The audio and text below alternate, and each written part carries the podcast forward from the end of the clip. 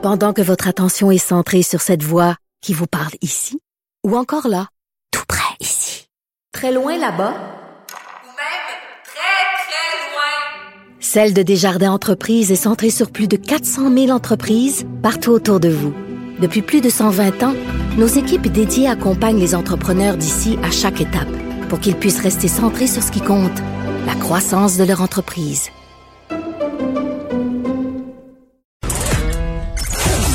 Ancienne mairesse de Longueuil, l'actualité. LGSN. Vous écoutez Caroline Saint-Hilaire, Cube Radio. On peut le lire dans le journal de Montréal comme chroniqueur Joseph Facal. Bonjour Joseph. Bonjour Caroline.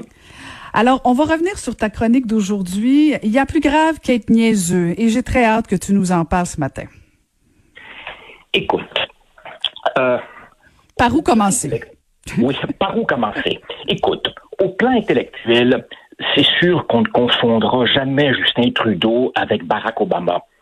Euh, au plan du jugement, au plan de la sagesse, au plan de la solidité, on ne comparera jamais avec, euh, disons, euh, Angela Merkel. Mais c'est pas ça le plus grave. C'est pas ça le plus grave.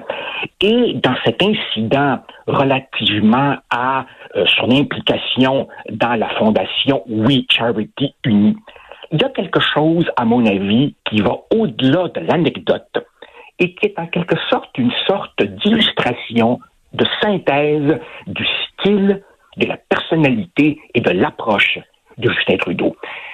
Je voudrais juste rappeler que c'est comme s'il n'avait rien appris.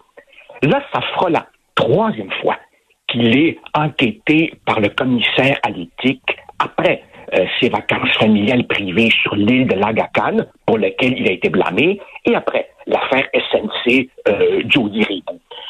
Et c'est comme si, et si ma chronique a, a été écrite sur un ton fâché, c'est parce que je le suis vraiment. Écoute, il nous prend pour des cons.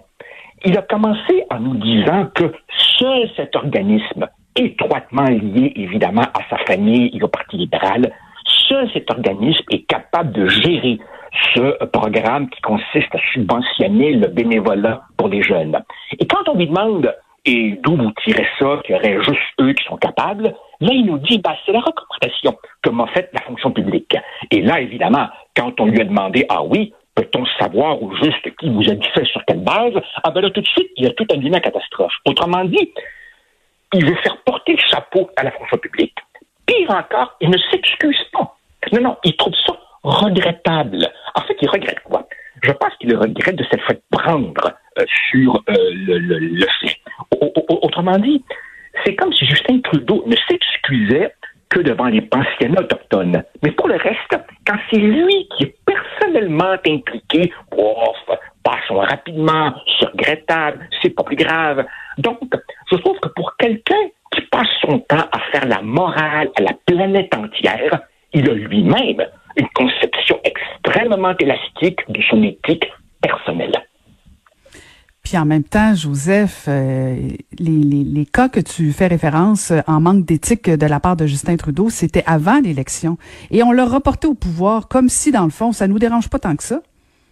Exactement. C'est sûr qu'il y, y, a une sorte de... On, on, on, dit souvent on a les leaders qu'on mérite.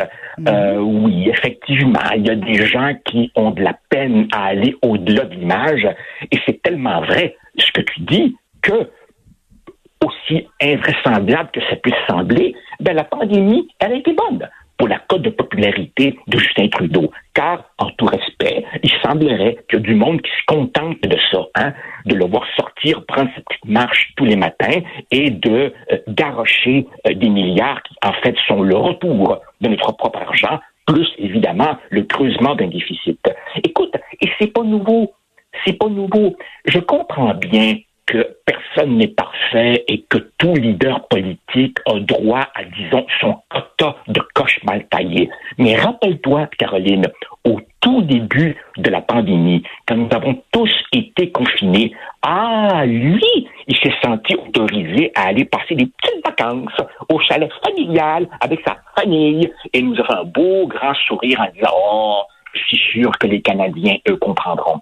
Autrement dit, c'est jamais grave dans son cas parce que c'est comme s'il semblait penser que la noblesse des causes qu'il épouse le dispense de s'astreindre à des règles pour lesquelles un Stephen Harper ou n'importe quel autre leader politique aurait été cloué au pilori si lui avait été euh, pris euh, la main dans le sac. Et ça, je commence à trouver ça bien, bien, bien fatigant. Et dans ma chronique, je me demande d'où ça vient ça. Et mon hypothèse, j'avoue que ce n'est qu'une hypothèse, Caroline, c'est que tant tu as été toute ta vie une sorte de prince héritier, t'en viens à croire finalement que les règles usuelles pour les caves comme moi, ben ça s'applique pas à, à, à, votre Altesse. Et il y a là quelque chose d'extrêmement fatigant. Mais, mais écoute, je te lisais ce matin et tu as touché quelque chose de fondamental et c'est ça tout, tout, toutes ces années en politique, ça a été ça, Justin Trudeau, mais c'est particulièrement vrai depuis qu'il est premier ministre. Et on avait même l'impression que c'était devenu un peu, ben c'est devenu le nouveau roi du Canada. Hein? Rappelle-toi même le voyage en Inde, c'est toujours l'image qu'on a. Euh, rien de trop beau pour lui. Puis en même temps, son discours, quand il nous parle, il nous donne l'impression qu'il est un gars comme nous autres, très accessible. Ben, Rappelle-toi les selfies avec le monde, euh, très accessible mais en même temps, euh, oui, effectivement, il, mange, comme tu l'as dit, avec une cuillère d'argent. Et euh, ben c'est ça, les règles d'éthique ne s'appliquent pas à lui. Écoute, il participe souvent aux activités de cette fondation contre laquelle, par ailleurs, je n'ai aucune espèce d'antipathie, mais il faut se rappeler que sa femme en est l'ambassadrice, sa mère y participe souvent. Les deux frères qui la dirigent sont des généreux donateurs au Parti libéral du Canada. Autrement dit, ils se gardent même pas une petite gêne. Et, Caroline, si tu me permets, si tu me permets, je vais juste lire trois lignes de la loi fédérale sur les conflits d'intérêts. Je cite il est interdit à tout titulaire de charge publique de prendre une décision ou de participer à la prise d'une décision dans l'exercice de sa charge s'il sait ou devrait raisonnablement savoir qu'en prenant cette situation, cette décision, il pourrait se retrouver en situation de conflit d'intérêt. Écoute, il n'y a même pas de zone grise. C'est écrit noir sur blanc. Et non, nous, évidemment, on devrait... Euh, quoi lui dire merci. On devrait se prosterner et tout ça, je te que le Parlement est fermé et donc mhm. évidemment les oppositions ont moins la possibilité de le rappeler à l'ordre. Mhm. Ben écoute, encore une fois, euh, c'est ça.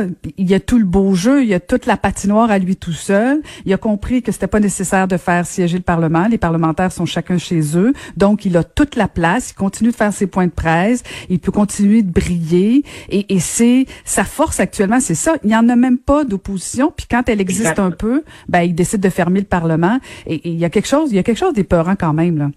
Tout à fait. Et, et, et regarde aussi sa justification. Encore une fois, quand la cause est noble, tout le reste n'a pas d'importance. Qu'est-ce qu'il a dit? Il a dit, ah, moi, ça fait des années que j'aide les jeunes. Je m'y déjà du temps de Katimavik. Ben, je m'excuse, Caroline. Aimer les jeunes, vouloir les jeunes, aider les jeunes, ça ne te dispense pas euh, d'obéir à des, règles élémentaires de prévention des conflits d'intérêts et bien entendu avoir la décence de ne pas faire le chapeau à la fonction publique qui ne lui a évidemment, j'en suis certain, jamais euh, recommandé ça. Alors tu vois, c'est c'est cette espèce de, d'arrogance, de, prétention de quelqu'un qui se croit au-dessus des lois et qui effectivement semble avoir une espèce de conception un peu monarchique de sa fonction. Alors évidemment, dans le cas de Trump, il n'y a pas de surprise, mais dans le cas de Justin, on est tout de même au Canada et, j'avoue que c'est quelque chose qu'on n'a pas connu chez, ses prédécesseurs. On pouvait reprocher tas de choses à Jean Chrétien, à Stephen Harper, à Paul Martin, mais disons que au plan de leur vie privée, ils gardaient quand même une petite chaîne. Mhm, mhm. Et tu fais bien de rappeler parce que bon, euh, les libéraux euh, devraient rappeler à Justin Trudeau que leur, purgatoire a quand même été difficile hein, suite au scandale des commandites justement. Ben, les libéraux ont, été dans l'opposition pendant quelques années et là, si Justin Trudeau commence à répéter des vieux patterns peut-être libéraux de dire ben voilà, nous on peut faire ce qu'on veut, l'opposition n'existe pas. Euh, tu sais, dans le dossier de la fondation, moi j'étais prête à lui rendre, à, lui donner le bénéfice du doute parce que il aurait pu, imaginons, Joseph qu'il aurait pu dire, je reconnais que oui, ma femme est ambassadrice, oui, on finance, mais c'est un organisme à but non lucratif et pour vous faire la démonstration, j'ai demandé un avis. Tu sais, tu vas au devant des coups pour démontrer que tu as appris ta leçon du passé plutôt que d'essayer de, nous endormir. Et, moi, c'est ça qui m'insulte encore plus. Quelqu'un qui fait semblant que je suis pas consciente et que je sais pas la vérité, euh, que quelqu'un qui me dit la vérité puis qui va au fond des choses.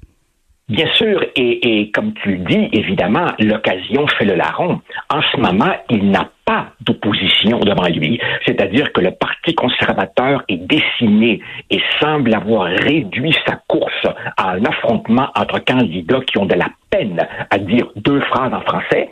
Euh, et, et le, le, NPD, évidemment, est en grave difficulté et, et, le Bloc, pour des raisons évidentes, n'est concentré qu'au Québec. Donc, évidemment, avec cette division de l'opposition, plus la fermeture du Parlement, plus la pandémie, il est seul.